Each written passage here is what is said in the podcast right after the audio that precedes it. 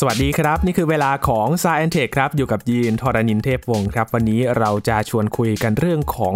ระบบความคิดและการตัดสินใจนะครับ ว่าในสมองของเราเนี่ยเราตัดสินใจในแบบไหนบ้าง และเราสามารถแยกได้ไหมว่า รูปแบบนี้เนี่ยมันเป็นการตัดสินใจยังไงนะครับ วันนี้มาเรียนรู้เรื่องนี้กันกับอาจารย์พงศกรสายเพชรในสายแอนเทคครับ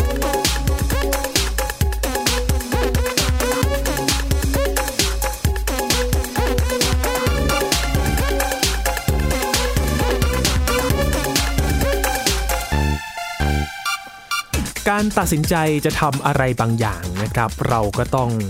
มีการคิดกันอยู่สักพักหนึ่ง แต่บางอย่างมันอาจจะคิดไม่ได้เลยนะครับ เพราะว่าอย่างการที่เราเห็นเซลล์แบบยิ่งใหญ่ในออนไลน์แบบนี้นะครับ บางทีเราไม่ทันคิดครับ กดสั่งซื้อไปแล้วเงินหายไปแล้วครับ หรือว่าบางอย่างเนี่ยมันต้องใช้เวลาคิดนานมากๆเลยครับ บางทีมันเป็นการตัดสินใจที่ยิ่งใหญ่ เราก็ต้องใช้เวลาใช่ไหมครับ เอ๊ะการคิดแบบนี้เนี่ย สมองของเราทำงานอย่างไรกัน และเขาแบ่งการคิดเป็นในแบบไหนบ้างนะครับ วันนี้คุยกันกับอาจารย์พงศกรสายเพชรครับ สวัสดีครับอาจารย์ครับ สวัสดีครับคุณยินครับ สวัสดีครับท่านผู้ฟังครับ อาจารย์ครับแม้แต่จะเปิดรายการนี้ยินก็ต้องคิดนะครับ ว่าจะพูดอะไรให้คุณผู้ฟังได้ฟังกันบ้างนะครับครับครับโดยปกติแล้วเนี่ยความคิดของการที่เราตัดสินใจอะไรแบบนี้นะครับ มันแบ่งยังไงบ้างครับอาจารย์ ก็มีการศึกษามาเยอะพอสมควรหลายสิบปีนะครับ แล้วก็นักจิตวิทยาเนี่ยก็เสนอแบบจำลองพยายามจะเข้าใจเนี่ยก็จะแบ่งการคิดออกมาเป็น 2 ระบบนะเวลาเขาเรียกเนี่ยเขาเรียกระบบ 1 หรือ System 1 กับระบบ 2 หรือ System 2 เลยนะครับแบ่งง่ายๆแบบนี้เลย เป็นเป็นตัวเลขเลยนะอ่าไอ้ระบบหนึ่งเนี่ยเรียกว่ามันเป็นการคิดแบบอัตโนมัติ ครับคือเหมือนเราไม่ได้คิดอะไรเลย คือแบบว่าสมมุติเราเห็นเห็นภาพหรือว่าเห็นจานอาหารอะไรเงี้ยเราน้ำเกิดน้ำลายสอขึ้นมานะอืมไม่ได้ตั้งใจหรือคิดอะไร นี่คือระบบหนึ่งครับเรียกว่าระบบอัตโนมัติกันแล้วกันนะระบบสองเนี่ยก็เป็นระบบที่แบบต้องใช้ความพยายาม เราต้องตั้งใจคิดทำอะไรบางอย่าง แล้วก็ค่อยๆคิดเป็นขั้นเป็นตอนใช้สมาธินะครับไอสิ่งที่ผมจะเล่านี่ก็จะมาจากหนังสือ Thinking Fast and Slow นะเขียนโดยคุณแดเนียลคานิแมน คุณแดเนียลคานิแมนเนี่ยก็เป็นนักจิตวิทยาที่ได้รางวัลโนเบลอืมในสาขาเศรษฐศาสตร์นะครับ เพราะว่าในการคิดเชิงเศรษฐศาสตร์ทั้งหลายเนี่ยเราเราคิดว่ามนุษย์จะเป็นมนุษย์ที่ตัดสินใจด้วยเหตุผลจริงจังบอกว่าคิดว่าควรจะทำอย่างไรเพื่อให้ได้ประโยชน์สูงสุด แล้วก็การวิจัยทางจิตวิทยาเนี่ยโชว์ว่า มนุษย์ส่วนใหญ่ไม่ใช่แบบนั้น มนุษย์ส่วนใหญ่จะคิดด้วยระบบหนึ่งกับระบบสองเนี่ย เมื่อคิดโดยอัตโนมัติด้วยระบบหนึ่งเนี่ยก็จะมักจะตัดสินใจที่แบบบางทีมันตัดสินใจผิดเนี่ยเรียกว่าอย่างนั้นก็ได้นะเขาก็เลยได้รางวัลโนเบลด้านนี้นะครับอืมแต่ก่อนก่อนจะไปพูดคุยถึงระบบทั้งหลายเนี่ยเดี๋ยวลองสังเกตตัวเราเองก่อนก็ได้ครับนะครับ สมมุติว่าตอนดึกๆเนี้ยก่อนนอนนะแล้วเราก็เปิด Facebook ขึ้นมา แล้วเราก็เห็นภาพอาหารจานโปรดของเราปุ๊บเนี่ย เราจะรู้สึก หิวหรืออยากกินหรือโมโหไอ้คนโพสต์ใช่ไหมมาโพสต์อะไรตอนนี้เนี่ยมันใช่เวลาไหมใช่ใช่คือมันจะมีความรู้สึกทันทีขึ้นมาเห็นครับภาพนี้ขึ้นมาปุ๊บคือเราไม่ต้องมานั่งคิดว่าเอ๊ะนี่มันภาพนี้มันเป็นอาหารที่เราชอบกินอะไรอย่างนี้ไม่ใช่ สมมุติผมชอบกะเพราหมูกรอบเนี่ยมีลูกตุ๊บขึ้นมาผมก็อยากกินขึ้นมาแล้วเห็นไหมครับหรือเอ่ออยู่ๆเดินไปเดินเดินเดินเข้ารกเข้าพงในป่าในสนามหญ้าแล้วเจองูเงี้ยปุ๊บตกใจเราจะตกใจแล้วขยับ ตัวหนีทันทีเลยนะ คือไม่ได้มานั่งคิดว่าเอ๊ะงูมันเลื้อยเข้ามาหาเราหรือเลื้อยออกไปจากเราอ๋ออะไรอย่างงี้ใช่ไหมนี่คือตัวอย่างการคิดแบบอัตโนมัติใช่ไหมโอ้นะครับอ่าคือหรือเห็นเห็นหน้าคนอย่างข่าวครั้งที่แล้วที่เราคุยกันแบบมีการเห็นการสบตาใช่ไหมครับแต่มันมีการทดลองที่แบบว่าสมมติเห็นภาพนิ่งเงี้ยคนกำลังอ้าปากดูปุ๊บเราเห็นเรารู้เลยว่าคนอ้าปากนี่เขากำลังจะหัวเราะหรือว่าจะโมโหหรือว่ากำลังจะด่ากันนะคือ ดูแล้วมันปุ๊บมันจะให้สมองมันจะติ๊กขึ้นมาเลยว่าเอ้ยนี่มันคนเขาเป็นจะทำอะไร คือเห็นแล้วเนี่ยอ่าตัดสินใจได้เร็วเลย ได้เร็วเลยใช่ มันเป็นระบบอัตโนมัตินะคครัรับบเออหรือตัวอย่างอีกแบบหนึ่งตัวอย่างอีกระบบหนึ่งคือยกตัวอย่างเช่น ถ้าเราต้องการรู้ว่า 17คูณ24เท่าเท่าไหร่เงี้ยครับอุ๊บโอ้ยนะเลขสองโอ้พันยากจังใช่ไหมเราก็นั่งค่อยๆคูณใช่ไหมตั้งครับค่อยเอาสี่ไปคูณเจ็ดได้ยี่เอ่อยี่แปดครับทด ทดสองอะไรเงี้ยถ้าทำไปเรื่อยๆเรื่อยๆเรื่อยๆไอ้อย่างเงี้ยมันจะเป็นการคิดที่ค่อยๆ ต้องใช้สมาธิตั้งใจทำนะครับไอเนี่ยจะเป็นระบบสองนะคราวนี้สิ่งที่เวลาเราคิดว่าตัวเราเป็นใครเนี่ย ที่พูดถึงเราเราเนี่ยเราคือใครเนี่ย จริง ๆ เราจะพูดถึงระบบสองเสมอ ใช่ไหมคือเราคิดว่าเราเป็นส่วนที่คิดนู่นคิดนี่แล้วก็วางแผนจะทำนู่นทำนี่เสมอเราเป็นคนยังไง เวลาคนชอบถามว่า เป็นคนยังไงก็จะคิดนานมากเลยครับ เอ๊ะเป็นคนยังไง ใช่ใช่ใช่นะเราคิดว่าสิ่งต่างๆที่เราเลือกทำเลือกตัดสินใจทำนู่นทำนี่เนี่ย มันมีเหตุมีผลมีขั้นตอนแล้วเราก็วางแผนอะไรเรียบร้อยเลย แต่ว่าสิ่งที่นักจิตวิทยาค้นพบคือ อืมมันไม่เชิงอย่างนั้นคือจริงระบบสองในชีวิตประจำวันเป็นส่วนน้อยนะไม่ค่อยมันไม่ได้เยอะอย่างที่เราคิดเอางี้ดีกว่านะการคิดในการทำนู่นทำนี่ในชีวิตประจำวันส่วนใหญ่จะเป็นระบบหนึ่งทำงานโดยอัตโนมัติจริงเหรอครับนะคือครับมองมองไม่ออกเลยนะครับ อาจารย์ว่าสิ่งที่เราทำกันอยู่เนี่ยมันมันเป็นหนึ่งหรือสองกันแน่ ถ้าถ้าเราแยกกันตอนนี้ให้ชัดเจนนะครับอาจารย์ ใช่ใช่คือ เพราะว่าไอ้คนที่เล่าเรื่องแล้วคนที่ทำความเข้าใจมันคือระบบสองอะมันคือระบบที่ใช่ไหมที่แบบบันทึกว่าทำอะไรไปบ้างแล้วก็พยายามมาเรียบเรียงเป็นเรื่องราวว่า เออ ตกลงมันเป็นยังไง มันเป็นระบบสองพูด เพราะฉะนั้นมันก็เลยคิดว่าเออการคิดส่วนใหญ่มันต้องเป็นระบบสองแน่เลย แต่จริง ๆ แล้ว การที่ระบบสองจะเลือกนู่นเลือกนี่เนี่ยมันคล้ายมันระบบหนึ่งมันเลือกไปแทนเยอะเลยหรือบางทีมันเลือกไปเรียบร้อยแล้วแล้วเราค่อย หาเหตุผลที่หลังว่าทำไมถึงทำอย่างนู้นอย่างนี้นะมันคุ้นๆยังเลยครับอาจารย์เหมือนแบบว่าเรากำลังแบบพยายามยกเหตุผลชักไม่นำทั้งมาบอกว่าอันนี้มันจะดียังไงประมาณนี้หรือเปล่าครับ ประมาณนั้นครับใช่คนส่วนใหญ่จะเป็นอย่างนั้นนะคือพวกเราทุกคนนี่แหละคือคล้ายๆเราตัดสินใจไปแล้วแล้วเราค่อยบอกว่ามีเหตุผลอะไรยังไงในชีวิตประจำวันส่วนใหญ่แล้วมันก็เลยเถียงกันง่ายคล้ายๆว่าพอเราตัดสินใจอะไรบางอย่างไปแล้วปุ๊บเราก็พยายามจะ มาป้องกันความคิดของเราจากการขัดแย้งทั้งหลายใช่ไหมเราบอกว่าความคิดนี้มันถูกแล้วดีแล้วแล้วมันก็เราหาเหตุผลมาสนับสนุนด้วย โดยเขาเรียกที่เลือกเฉพาะเหตุผลที่เราชอบอะไรอย่างนี้ด้วยจริงไหมอ่าเนี่ยแหละมันก็เลยมีปัญหาครับนะก็อย่างอย่างคราวที่แล้วด้วยคุยเรื่องการสบตาอะไรใช่ไหมคือมีการทดลองด้วยว่าเออการสบตาแล้วสมองมันทำงานด้วยระบบแบบไหนเอ่ยอัตโนมัติ หรือค่อยๆคคิด ซึ่งจากการทดลองสึกจะเป็นระบบคิดนะซึ่งมัน ดูจากการจับเวลาอะไรอย่างเงี้ยก็มันมันก็มีวิธีมาตรวจสอบเหมือนกันว่า มันใช้ระบบอะไรเอ่ยอะไรอย่างเงี้ยนะคราวนี้ลองดูตัวอย่างของไอ้สิ่งที่ระบบหนึ่งทำดีไหมครับนะก็มีหลายอันเลยยกตัวอย่างมีของมีวัตถุสองอันเนี่ย อะไรอยู่ไกลกว่าเงี้ยเรามองปุ๊บเราพอจะเดาได้ว่าเอ้ยอันนี้อยู่ใกล้อันนี้อยู่ไกล ซึ่งบางทีไอการที่เราใช้สัญชาตญาณตัดสินอย่างเงี้ยเนี่ยมันก็ทำให้เกิดภาพลวงตาหลายๆอย่าง นะกำลังสงสัยเลยครับอาจารย์ในแบบที่หนึ่งเนี่ยมันคือสัญชาตญาณหรือเปล่าอาจารย์ ครับบางส่วนมันเป็นสัญชาตญาณที่เกิดมามีเลย มีในคนมีในสัตว์เลยนะ แต่ว่าบางส่วนมันเกิดจากการฝึกหัดอย่างหนัก ทักษะทางการกีฬาทักษะต่างๆ หลาย ๆ อย่าง ถ้าฝึกเยอะ ๆ มันก็จะกลายเป็นอัตโนมัตินะครับอ่าอันนี้ก็คือเป็นสัญชาตญาณและเรียกว่าการฝึกเยอะๆกันแล้วกันนะครับห รือตัวอย่างที่แบบภาพลวงตาเงี้ยบางทีเราเห็นภาพลวงตาแล้วเราบังคับให้เราเห็นอย่างอื่นไม่ได้เลยคือที่เห็นบ่อยๆ ก็ยกตัวอย่างเช่น เห็นดวงจันทร์เงี้ยดวงจันทร์ตอนมันเพิ่งขึ้นอยู่ใกล้ๆขอบฟ้ามันดูใหญ่มากครับเมื่อเทียบกับดวงจันทร์ที่แบบไปอยู่เหนือหัวเราอยู่สูงๆทั้งทั้งที่จริง ๆ แล้วทั้งสองอันน่ะถ้าเกิดเราวัดเอาไม้บรรทัดเอาวัดมุมวัดอะไรเนี่ยมันเท่ากันเป๊ะเลย แต่ตาเรามองยังไงเราก็เห็นว่าดวงจันทร์ใกล้ขอบฟ้าที่เพิ่งขึ้นมันดูอันใหญ่กว่าเยอะเลยนะคล้ายๆว่าสมองมันมีระบบอัตโนมัติที่แบบว่า เพื่อคำนวณว่าอะไรอยู่ไกลกว่า แล้วก็บังเอิญไอ้ดวงจันทร์เนี่ยจริง ๆ แล้วมันไม่ได้ของอยู่ใกล้ๆเราเลย มันอยู่ห่างไปสี่แสนกิโลพอเราเห็นปุ๊บมันไปดวงจันทร์เป็นไปเปรียบเทียบกับของที่อยู่ใกล้ๆขอบฟ้าเงี้ยใกล้ๆต้นไม้ใกล้ๆอะไรเราก็นึกว่า เออมันอยู่ใกล้เนาะไม่ก็ไกลเท่าไหร่แล้วเราดูเห็นขนาดเท่านี้แสดงว่ามันต้องใหญ่แน่อะไรเงี้ยแต่ทั้งที่นะมันเป็นระบบอัตโนมัติทุกคนมองแล้วมันเป็นอย่างนั้นหมดครับ คือดวงจันทร์มันอยู่มันเท่าเท่าเดิมแหละมันไม่ได้เข้าใกล้เข้าไม่ได้เข้ามาหาเราใกล้ๆตอนมันเพิ่งขึ้น หรือว่าไปไกลๆตอนมันขึ้นไปเหนือหัวเราหรอกเพียงแต่ว่าสมองเราเห็นรูปเดียวกันเนี่ย มันแปลผลอัตโนมัติเลยว่า โอ้อยู่ใกล้พื้นมันใหญ่ อยู่เหนือหัวมันเล็กอัตโนมัติมากนะอันนี้นึกถึงแบบทดสอบ จิตวิทยาหลายอย่างนะครับ อันนี้ชวนทุกๆ คนที่ฟังอยู่นี่คิดตามไปด้วยนะครับ เวลาเราเจอแบบทดสอบในหน้า Facebook หน้าโซเชียลนะครับ อาจารย์ มันจะมีแบบว่า เอ้ยไอ้ภาพที่เรากำลังมองเห็นเนี่ย มันเห็นเป็นอะไร บางคนเนี่ยมันก็จะเห็นเป็นอะจักรยาน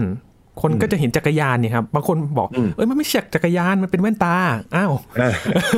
เอามันใช่ไหมเราก็มองเป็นแว่นตาไม่ได้แล้วอะครับอาจารย์ ครับใช่ใช่ไหมมันมันมันเป็นระบบอัตโนมัติมากเลยนะอืมใช่ไหมหรือแบบสมมติเราเดินเดินดูแล้วมีเสียงระเบิดตุ้มเสียงดัง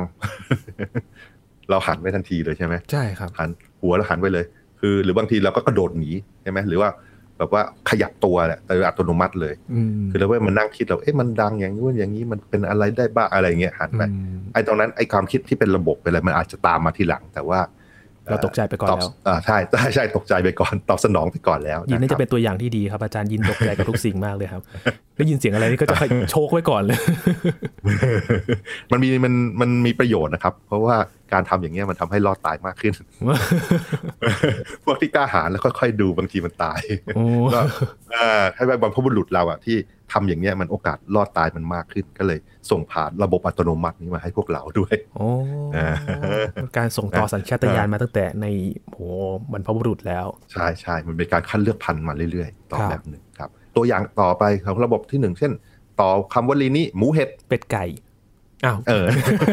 ประมาณเนี้ยคือคือถ้าเกิดมันเป็นสิ่งที่คุ้นเคยอยู่ในชีวิตอยู่แล้วเนี่ยมันอัตโนมัติเลยครับมันขึ้นมาเลยนะหรือแบบดึงบวกดึงสองคิดคถึรับงสองไหมเออในหัวมันคิดถึงสองใช่ไหมอย่างเมื่อเมื่อสักครู่อาจารย์ให้คิดเลขแบบตัวเลขสองหลักมาคูณกันครับมันจะคิดยากแต่ถ้าเป็นสูตรคูณแบบสองคูณสองอะไรอย่างเงี้ยแบบออ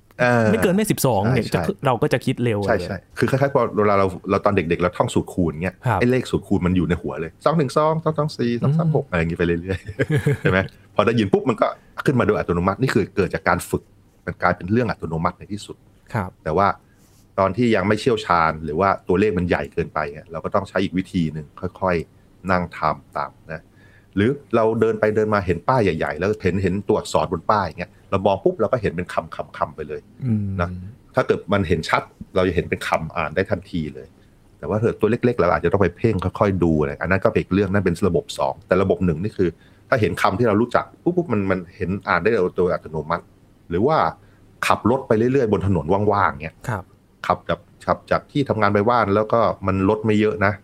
ซึ่งในกรุงเทพบางทีมันก็ไม่มี แต่ว่าถ้าเกิดถนนค่อนข้างกว้างไม่ต้องระวังอะไรมากเนี่ย มันจะระบบขับรถเราจะอัตโนมัติไปเลยแล้วครับ เราจำอะไรไม่ได้หรอกว่าเกิดอะไรขึ้นระหว่างขับรถใช่ไหมคือเออขับออกมาได้ถึงบ้านแหละโอ้เราจำไม่ได้ว่าเราผ่านรถนู่นผ่านรถนี่กี่คันมีรถบรรทุกสีอะไรแถวอะไรไม่จำไม่ได้คิดอะไรพวกนี้คือมันลยเป็นทางกลับบ้านเราประจำหรือเปล่าครับ เราก็เลยแบบ เออ ก็ใช่ก็กลับบ้านใช่นะเราก็ไม่ได้สนใจอะไรใช่ใช่อัตโนมัติมากใช่ไหมครับนะหรือเล่นเกมต่างๆ เกมกีฬาต่างๆ ที่แบบว่าเราเราเก่ง เราเล่นกันปกติ อยู่อย่างนักบาสเกตบอล NBA อย่างเงี้ยสมมติเขาชูดลูกบาสจากไกลๆเลยปุ๊บเขาไม่ได้มานั่งคิดเลยมากแล้วก็มาอยู่แถวนี้แล้วเขาโยนปุ๊บแล้วมันก็ลงอืมหรือเราตีตีเทนนิสตีปิงปองตีแบดเงี้ยแล้วก็ไม่ได้คิดอะไรมากลูกมานี่แล้วก็รับเลยหวดไปได้ เออ มันก็เป็นเรื่องแบบอัตโนมัติมาก ไม่ได้คิด คือถ้าไปคิดปุ๊บมันจะช้าเกินไปแล้วเราจะเล่นกีฬาพวกนี้ไม่ได้อ๋อเพราะมันถึงต้องฝึกจนเป็นเรื่องอัตโนมัติใช่ไหมครับเออเอออาจารย์ครับ อย่างเรื่องภาษาล่ะครับ มันจะพอจะเป็นแบบหนึ่งได้ไหมครับ ถ้าสมมุติว่าภาษาเราเรียนจนเชี่ยวชาญละถ้าเป็นแบบภาษาที่สองที่สามเป็นเป็นแบบหนึ่งนะครับ ใช่ภาษาแม่ของเราภาษาที่เราเกิดมากับภาษาที่เราฝึกหัดจนเยอะใช้เนี่ยใช้เยอะๆเนี่ยก็จะเป็นอัตโนมัติครับนะมันพูดคือเราสามารถพูดว่าประโยคอย่างนี้เข้ามาปุ๊บเรารู้ว่าเออ ประโยคเนี้ยถูกครับไอ้ประโยคนี้คนเขาไม่พูดกันอย่างเงี้ยอืมอ่ามันจะรู้ได้ทันทีเหมือนกันนะครับ คือมันก็สามารถใช้ตรวจสอบได้ว่า เอ้ยคนนี้เขาเป็นภาษาที่แบบมันเป็นภาษาที่สองหรือเปล่า บางทีมันจะมีบางคำบางประโยคที่คนที่เกิดมากับภาษานั้นเขาไม่ใช้กัน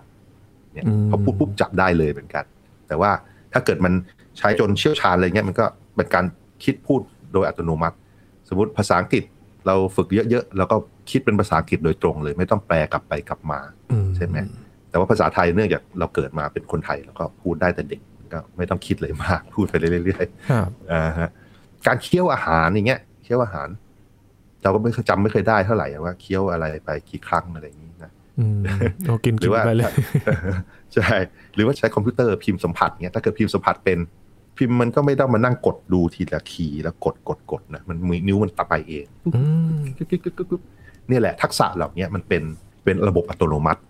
ซึ่งมันอาจจะเกิดจากสัญชาตญาณที่มีในสัตว์ในคนนะเกิดมาก็รู้จักสิ่งต่างๆรอบตัว รู้จักสิ่งของรู้จักหลีกเลี่ยงสิ่งที่น่ากลัวอะไรต่างๆนะอย่างเราและลิงเนี้ยเกิดมาก็กลัวงูอืมตั้งแต่เป็นเบบี้ครับนะเจอตัวเลยยาวๆนะกระโดดหนีเลย หรือว่าบางทีคนอีกส่วนใหญ่ก็กลัวแมงมุมหรือแมลงสาบอืมนะหรือกลัวที่สูงเนี้ยครับคือ สังเกตว่าของต่างๆ เหล่านี้มันเป็นสัญชาตญาณซึ่งมีประโยชน์ มันทำให้มีโอกาสมีชีวิตรอดอะไรมากขึ้นเนี่ยพอเจอของอันตรายแล้วหนีมันนะครับ หรือว่าระบบอัตโนมัติบางอย่างก็เกิดจากฝึกเป็นระยะเวลานาน การใช้ภาษา การเล่นเกมแบบมักลุกเล่นกีฬาต่างๆเขาเรียกว่าถ้าเล่นกีฬาก็เขาเรียกว่า muscle memory คือความจำที่มันเก็บอยู่ในกล้ามเนื้อ จริงๆ มันไม่ได้เก็บในตัวกล้ามเนื้อหรอกแต่มันเก็บแบบว่าไอ้ระบบที่ควบคุมกล้ามเนื้อในสมองเนี่ย มันเก็บเป็นระบบอัตโนมัติเลยว่าเคลื่อนไหวแบเราบจะตีนี้แบบตีเอ่อเคลื่อนไหวอย่างนี้เอ่อสืบเท้าอย่างนี้อะไรเงี้ยนะครับอืมเอ่อครับอันนี้ก็คือระบบที่หนึ่งไอ้ระบบอัตโนมัติครับนะอาจารย์ครับอีกนิดหนึ่งครับ อย่างครับโฟเบียแบบเนี้ยถ้าอาการที่เรากลัวอย่างใดอย่างหนึ่ง บางคนมันจะกลัวไม่เหมือนกันใช่ไหมครับ อันนี้ครับอยู่ในครับระบบหนึ่งด้วยไหมครับ น่าจะเป็นระบบหนึ่งครับ บางคนเจอปุ๊บเจอแมงสาบกระโดดหนีจูดเลยอ๋อใช่ไหมบางคนกลัวความสูงเนี่ยครับปุ๊บ มันนั่นแหละ ตัวควบคุมอะไรไม่ค่อยได้แล้วมันต้องค่อยๆฝึก มันก็ฝึกได้นะครับ คือ คือระบบหนึ่งมันทำงานไปแล้วเนี่ย ถ้าเกิดมันเป็นสิ่งที่ไม่ควรทำเนี่ยระบบสองมันค่อยๆเรียนรู้ที่จะฝึกอืมมามาควบคุมมาเปลี่ยนได้อ๋อสามารถย้ายมาได้ ย้ายมาได้ย้ายมาได้ครับนี่คือระบบหนึ่งลองดูระบบสองว่ามันทำอะไรบ้างนะครับระบบสองมันก็เออสิ่งต่างๆ ที่มันต้องใช้ความพยายามอะยกตัวอย่างเช่น เราได้ยินเสียงแปลกๆแล้วนะคิดว่าเอ๊เสียงอะไรนอเราก็ต้องไปนั่งเทียบใหญ่เลยนะเราเคยได้ยินอะไรมาบ้างอะไรเงี้ยใช้ความคิดใช่ไหมครับ หรือเดินได้เร็วๆกว่าปกตินะถ้าเดินทอดน่องไปเรื่อยๆมันแคล้ายอัตโนมัติ แต่ว่าถ้าตั้งใจเดินเร็วๆเนี่ย มันต้องคล้ายๆควบคุมและควบคุมการสืบเท้าความเร็วในการขยับขาในการทรงตัวเนี่ยมันจะต้องใช้สมาธิแหละดูว่าเอ๊ะเราจะไปในสถานที่สถานการณ์ที่เป็นทางการสถานที่ทางการเนี่ย เราแต่งตัวเหมาะสมหรือเปล่า มันนั่งเช็คดูเนี่ยเห็นไหมมีการตรวจสอบมีนั่งคิดมันมันไม่ใช่อัตโนมัติแล้ว อันนี้จินนึกถึงเคสหนึ่งครับอาจารย์ แบบจะมีคนหนึ่งที่แบบว่าเป็นคนที่เฮฮาแต่พอไปอยู่ในสถานการณ์ที่ค่อนข้างจะฟอร์มอลหน่อยนี่โอ้โหต้องแบบคือเราเห็นเรารู้จักคนนั้นเราก็จะตลกเนี่ยครับอาจารย์แต่พอเขาอยู่ในสถานการณ์แบบนั้นเนี่ยมันก็จะแบบอะต้องควบคุมตัวเองเรียบร้อยหน่อยใช่อะไรประใช่มาณนี้ใช่ใช่ระบบสองทำงานใหญ่เลยนั่งคิดว่าเอาไงดีวะทำไงดีวะทำไงดีวะ นะนะครับ สมมุติเราจะซื้อของเนี้ยครับมีเครื่องซักผ้าจะซื้อมีสองสามแบบเอาอันไหนดีเรามานั่งเปรียบเทียบใหญ่เลยครับใช่ไหมดูขนาดความจุราคา เทคโนโลยีประกันอะไรเงี้ยนะอันเนี้ยใช้ค่อยๆ ใช้ความคิดใช้ความตั้งใจใช้สมาธิอืมเอิ่มกรอกภาษีอย่างเงี้ยกรอกฟอร์มกรอกภาษีใช่ไหมตั้งคิดอะไรต่างๆ แล้วก็สิ่งที่เราควรจะใช้ระบบสองแต่บางทีใช้น้อยไปหน่อยนะ ก็คือแบบว่า แบบดูอ่านโซเชียลมีเดียทั้งหลายดูพาดหัวข่าวทั้งหลายเนี่ยอืมจริงๆ เราต้องมานั่งดูว่า เอ๊ะมัน make sense ไหมข้อมูลพวกนี้มันได้หรือเปล่าอะไรเงี้ยครับแต่บางทีเราใช้บางทีมันถูกออกแบบให้ไปกระตุ้นระบบหนึ่งเลย ระบบสองไม่ทำงานนะการทำงานในระบบสองเนี่ยต้องใช้ความสนใจใช้สมาธินะถึงจะทำได้ดี ถ้าเกิดสนใจน้อยลงมันก็ผลลัพธ์มันจะแย่ลง เราจะทำงานไอ้แบบใช้สมาธิสองอันพร้อม ๆ กันลำบากมากไม่ค่อยได้หรอก เพราะฉะนั้นถ้าเกิด เราไปขับรถในที่ที่ไม่คุ้นเคย แล้วมีคนชวนคุยด้วยอย่างเงี้ยอุบัติเหตุมันเพิ่มขึ้นจริง ๆ หรือว่าในต่างประเทศหลาย ๆ ประเทศที่เขาห้ามไม่ให้ยกโทรศัพท์มือถือขึ้นมาเลยขณะขับรถอย่างเงี้ย อันนี้ก็น่าเป็นผลประเภทนี้นะครับ บางทีการแค่ยกจอดูแชทในโทรศัพท์เนี่ยมันทำให้สมาธิในการขับรถน้อยลงได้ ถ้าเกิดตอนนั้นเรากำลังใช้ระบบ 2 อยู่เนื่องจากขับ ในที่ที่ไม่คุ้นเคย หรือว่ารถมันเยอะอะไรเงี้ยก็จะทำให้เกิดอุบัติเหตุได้ง่ายขึ้น ก็เลยมีกฎหมายพวกนี้ขึ้นมานะครับมต้องทำทีละอย่างนะไม่งั้นมันจะยากหรือผิดพลาดในระครับบสองเนี่ย มีสิ่งที่เช็คได้ เวลาคนทำระบบสองเนี่ยท่านดูยังไง ให้ไปสังเกตรูม่านตาเขารูม่านตาดำๆเนี่ยตรงกลางเนี่ยอืมนะที่มีตาดำแล้วก็มีรูตรงกลางใช่ไหมเราเราจะมีตาขาวแล้วก็มีตาดำแล้วตรงกลางตาดำมันจะเป็นรูดำๆเขาเรียกรูม่านตาครับ ให้ไปสังเกตตรงนั้น เวลาคนทำงานด้วยสมาธิเนี่ยไอ้รูม่านตามนจะขยาย มันจะ กว้างขึ้นอืมเออเราจะสังเกตได้ว่าโอเค คนนี้เขากำลังพยายามคิดและใช้สมาธิอยู่ คือคล้ายๆว่าพอสมองไปใช้สมาธิใช้อะไรเนี่ยไอ้ส่วนที่ควบคุมกล้ามเนื้อหลาย ๆ ส่วนมันจะหยุดทำงานครับทำให้รูม่านตามนค่อยๆขยายอืมเออนี่แหละคือวิธีเช็คนะครับ แล้วเวลาเรามีสมาธิอะไรต่างๆ เนี่ย บางทีเราจะไม่สามารถมองเห็นเรื่องอื่นอืมๆรอบ ๆ ตัวได้เลยครับ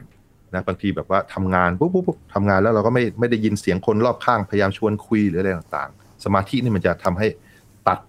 ตัดให้เราทำงานได้อย่างเดียวนะครับ มันมีการทดลองเขาเรียกว่าการทดลองกอริลลาล่องหนโอ้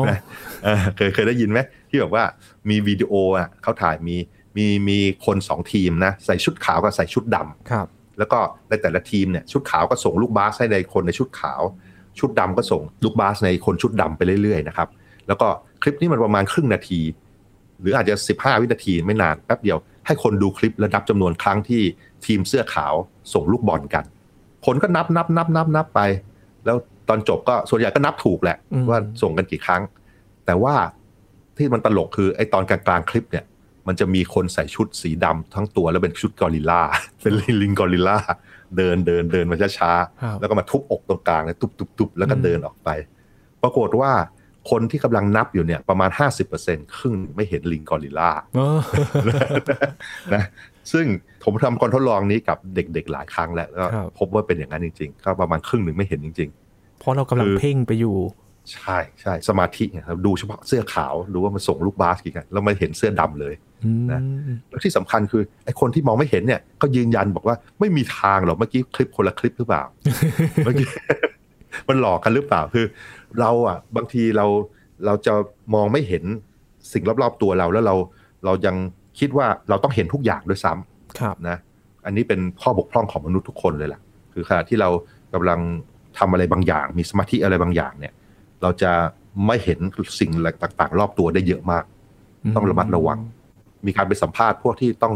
ต่อสู้กันพวกตำรวจทหารที่ยิงกันน่ะครับ บางทีเขาบอกนะเขาจะเห็นเฉพาะเป็นโคนเลยคือแบบเห็นเฉพาะ ส่วนข้างหน้าเขาแบบว่าไม่กี่องศาไอ้รอบๆมองไม่เห็นอะไรเลยเห็นว่าเป็นกลมๆรอบข้างหน้าอย่างเดียวอืมอันนี้ก็เลยเอออันนี้ก็เป็นไอ้เรื่องนี้มันเรื่องซีเรียสเวลาต่อสู้กันมันเรื่องเป็นเรื่องตายเป็นครับนะมันก็เลยโฟกัสมาก เพราะฉะนั้นมันจะเห็นเฉพาะข้างหน้านิดเดียวเอง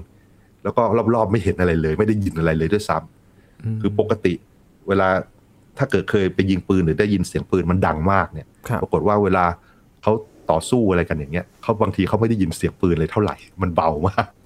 โอ้ เออมันไม่เออสมองมันโฟกัสกับอะไรบางอย่างนิดเดียวเองนะครับนะนี่คือระบบของเรา มันก็เป็นข้อจำกัดของเราว่าต้องทำอะไรอย่างใดอย่างหนึ่ง มันถึงจะทำได้ดี เหมือนที่เราใช่ครับคุยกันครั้งหนึ่งอะครับ multi-skill ใช่ไหมครับอาจารย์ใช่ใช่ใช่ multitasking multi อะไร taskingใช่ใช่ที่เราคุยกันแล้วทำหลายอย่างอาจจะไม่ได้ประสิทธิภาพเท่าเราทำใช่อย่างใดอย่างหนึ่ง ใช่ คือถ้าจะทำหลายอย่างมันต้องแบบมันทุกอย่างยกเว้นอันเดียวเนี่ยต้องเป็นระบบอัตโนมัติหมด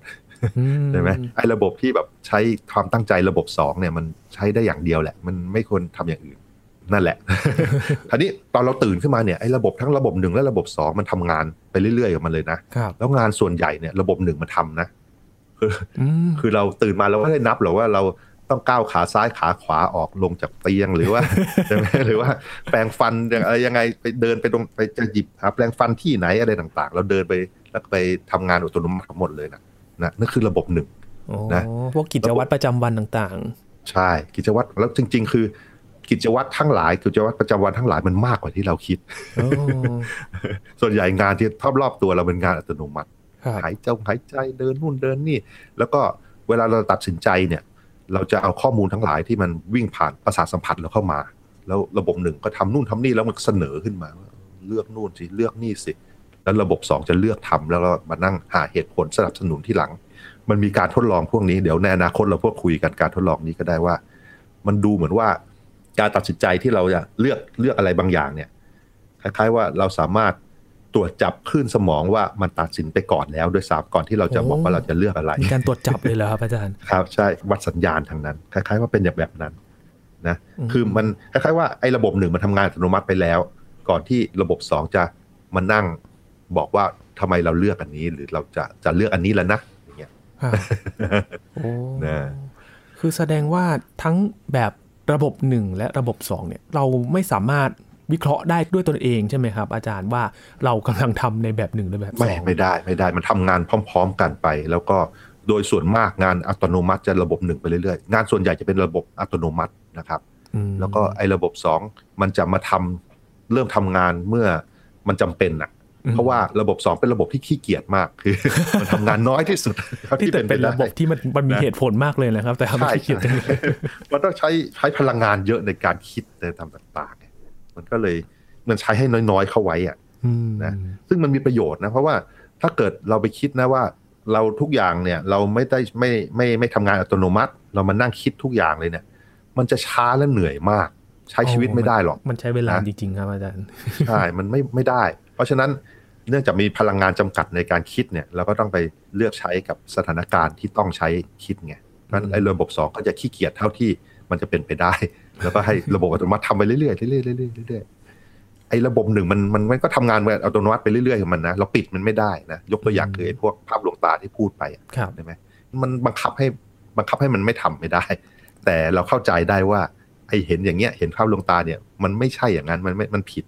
อืมด้วยระบบสองนั่นเองมาให้เหตุผลให้นู่นให้นี่ แต่พอมองใหม่มันก็ปิดเป็นอย่างนั้นแหละ มันก็เป็นภาพลวงตาเหมือนเดิมครับมันเหมือนแบบทดสอบ ที่มันมีช้อยแค่สองข้อครับ ใช่หรือไม่แล้วแบบต้องตอบเร็วๆนะครับอาจารย์ อืมครับ ตอบไปแล้วแก้ไม่ได้ด้วยเลย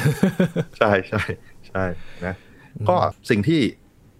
หนังสือพยายามแนะนำเนี่ยนะหนังสือ thinking fast and slow เนี่ยก็คืออย่างแรกเราจะเห็นไอการผิดพลาดความคิดต่างๆ เนี่ย เราจะเห็นคนอื่น แต่เราไม่เห็นตัวเราเองอืมแล้วเราไม่เชื่อด้วยว่าตัวเราเองทำผิดพลาด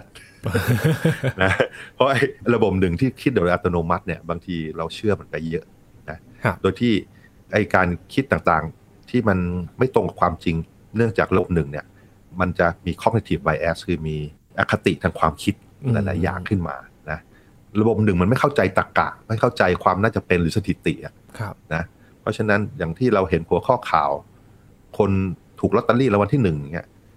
เราก็เห็นบ่อยๆ เราก็คิดว่าความน่าจะเป็นที่ถูกลอตเตอรี่มันเยอะนะพอสมควรครับแล้วเราก็หวังจะรวยจากลอตเตอรี่อะไรเงี้ยอืมจริง ๆ มันไม่เชิงใช่ไหม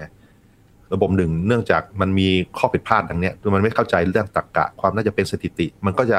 ตัดสินใจในสถานการณ์ที่ต้องใช้เรื่องพวกเนี้ยครับ มันจะผิดพลาดไปเยอะเลยอืมแล้วก็เลยสามารถมาอธิบาย ความคิดการตัดสินใจที่ไม่ควรจะทำหลาย ๆ อย่าง แล้วทำให้คุณแดเนียลคานิแมนที่เขียนหนังสือเขาได้รางวัลโนเบลไปอืมนะเขาโชว์ให้ดูว่ามนุษย์มีเหตุผลน้อยกว่าที่เราคิด คือเรามีเหตุผลแหละ แต่มันครับน้อยกว่าที่เราคิดเยอะ สุดยอดมากเลยครับ แล้วก็พอฟังตอนนี้นะครับ ชวนคุณผู้ฟังและทุกๆคนครับ รีวิวตัวเองในหนึ่งวันว่า พฤติกรรมที่เราทำอยู่เนี่ยมันเป็นแบบหนึ่งหรือแบบสองที่เราคุยกันในวันนี้นะครับ แล้วเรามาวิเคราะห์กันดูนะครับ แต่แน่นอนว่าอย่างที่เราคุยไปเนี่ยมันคงเป็นแบบหนึ่งแน่นอนแหละเพราะว่าทำเร็วคิดเร็วอะไรแบบนี้นะครับ แต่ว่าพอเราทำไปเนี่ยเราก็สามารถมาทบทวนทีหลังได้ ในแบบสองนั่นเองนะครับถึงแม้ว่าจะผ่านไปแล้ว นี่คือระบบการคิดและตัดสินใจที่คุณแดเนียลเนี่ยได้